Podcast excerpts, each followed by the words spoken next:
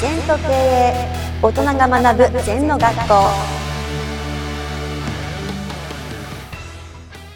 先生こんにちははい、こんにちは。今日は大にあらず小にあらず字にあらず他にあらずという言葉について教えていただきたいと思います先生お願いしますなんかね、前後ってなんだかわかんないよね。まあ、一言言うとこだわんだと。うん。大きい小さい、自分他人、うん。何にもねえんだよと。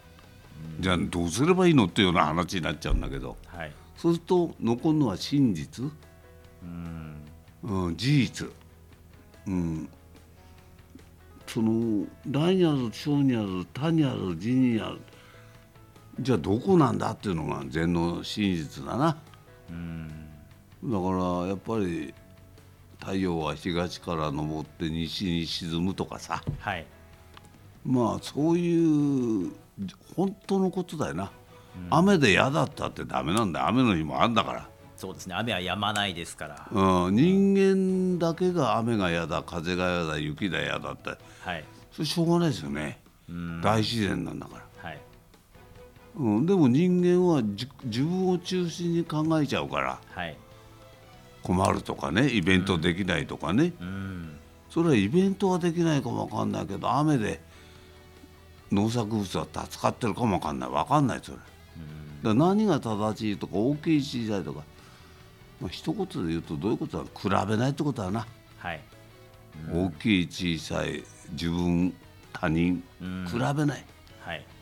じゃあ比べないのとどうなるの？と中心がしっかり見えてくるうん。本質が見えてくる。はい比べてるうちは大きい方がいいよ。小さい方がいいよ。自分が正しい相手が悪いよとか。うん。でもどうでもいいんだよ。うん。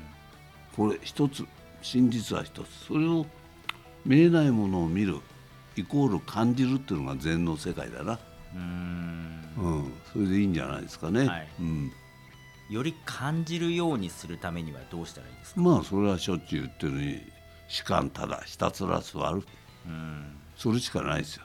うん。座禅しかないです。うん。だから朝5分でもいい。ひ一日電車に乗ってても座り禅でもいい。何でも座禅する、はい。歩行禅でもいい、うん。うん、息を吐く。ロングブレスする、それがこだわらない世界を見ら作れますね、うん。先生が万法に称せられるの回で座禅すると自分が無になる、うん自分がなくなっていく、うん。忘れていく。そうすると自然と入ってくるとそれが感じるっていうことですか？そうです。で感じてれば大とか小とか他とか字だとか比べないで本質を感じられるわけ。うーん。表面じゃなくて本質を感じる。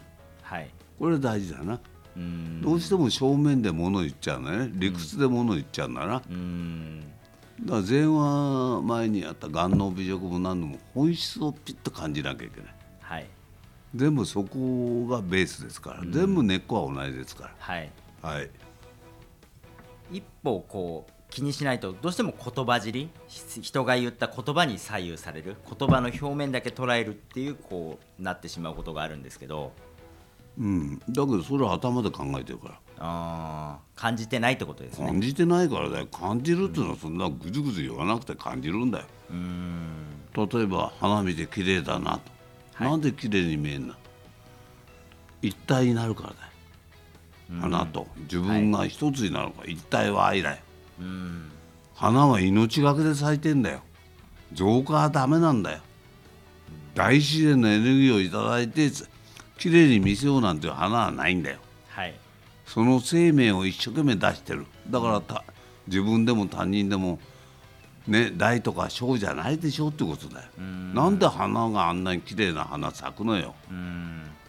なかなか出ないぞあの自然の色は。はい。バラでもいいよ。何でもいいや。じゃあモミジがなんであんな紅葉するんだよ。大自然のエネルギーですよ人間の作為的なことでは絶対できない。うーん。そういう意味ですね。うーん。そうですね。植物は比べてないですね。自分がバラならバラらしく一生懸命生きてる。そうですよ。みんなバラだとも分かんないで一生懸命生きてんだよ、うーん。うん、人間がバラって決めてるだけで。はい。桜と決めたり。うーん。それ人間が名前つけてんで本人自分自身は一生懸命生きてるだけですよ。うん。それを人間にあた当てはめるならもっと毎日毎日を今瞬間瞬間を一生懸命生きる。だからなんで生きられるかっつったら前にもやった万法に生せられるからだ。はい。うん、万法に生せられる大自然の法則に生せられるから生きられる、はい。こだわんないといろんなことが感じられる、はい。そういうことですね。はい。先生ありがとうございました。はいありがとうございます。この番組では皆様からのご感想やご質問をお待ちしています LINE でお友達になっていただきメッセージをお送りください。方法は LINE のお友達検索でアットマーク ZENTKA アットマーク ZENTO KEIEI と入力してください。お寄せいただいたご感想やご質問は番組の中で取り上げていきますのでメッセージをお待ちしております。